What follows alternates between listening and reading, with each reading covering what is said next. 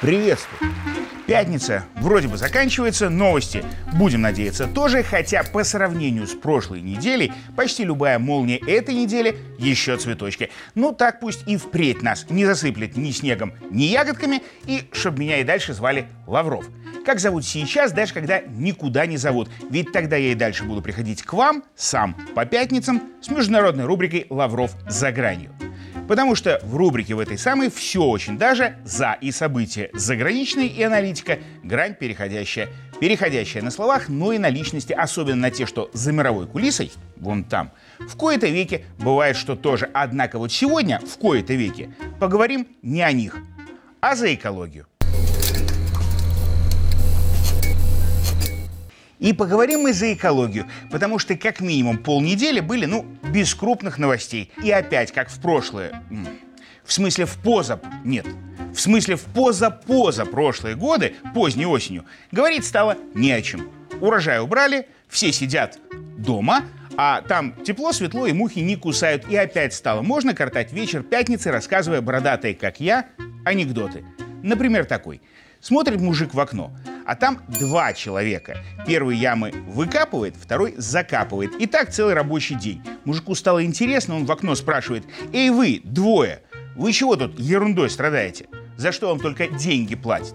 Так мы втроем деревья сажаем. Первый, видишь, ямы выкапывает, третий закапывает, а второй, который должен эти самые деревья втыкать, сегодня взял отгул и не пришел. Так вот про деревья, в смысле про экологию. В смысле про очень большие деньги. Потому что если где-то что-то сажают, то кто-то за это платит. А еще потом обычно много кому приходится за все расплачиваться. И примером возьму даже не Великобританию, где парламентарии решили экологов к преступной ассоциации приравнять. Тех самых, которые ко всему клеились и картины портили. Мы эту тему брать не будем, их английская демократия и без нас, похоже, за неприклеенные места возьмет и посадит. Возьмем Германию, где ценник на тепло и светло в домах и в мелких лавочках вырос.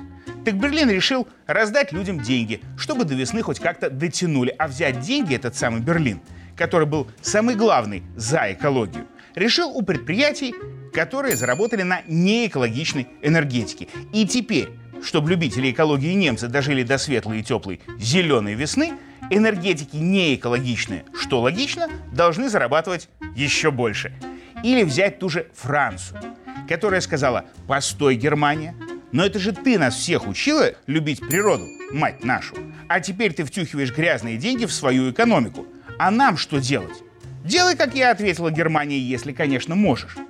Так я не могу, ответила Франция. У меня энергетики столько грязных денег не зарабатывают.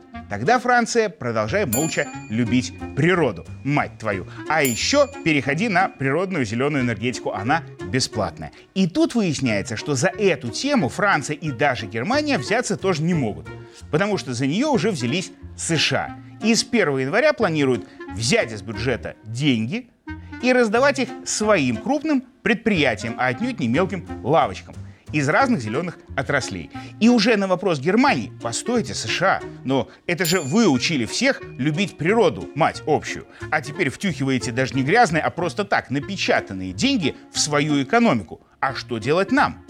А делай, как я, отвечают США, если, конечно, можешь. Так мы не можем отвечать Германия, а с ней Франция и с ними весь прочий Евро пока еще союз. Ведь если мы начнем печатать деньги просто так и вкладывать в наши экономики, ты же нас, США, первые по судам затаскаешь. Ну, что затаскают, то затаскаю, отвечает США. Законы рынка, они такие.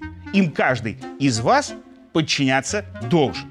А пока продолжайте молча любить нас, продолжают в Штатах и природу, и обязательно переходите на природную зеленую энергетику. Мы вам как раз ее дадим. У нас же эти отрасли сейчас мощно вырастут, мы ж вложились, но дадим, конечно, не бесплатно, дадим по дружбе, то есть задорого. И, кстати, чтобы придумать что-нибудь в ответ на эту реплику, у ЕС времени осталось совсем чуть-чуть. Ноябрь и декабрь. Самое холодное и темное время года. А то на прочие вопросы ответы уже есть.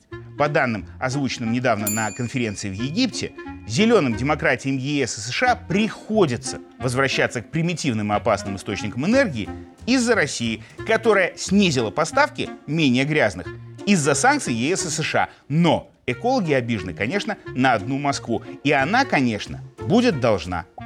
И вот так с темой экологии каждый раз.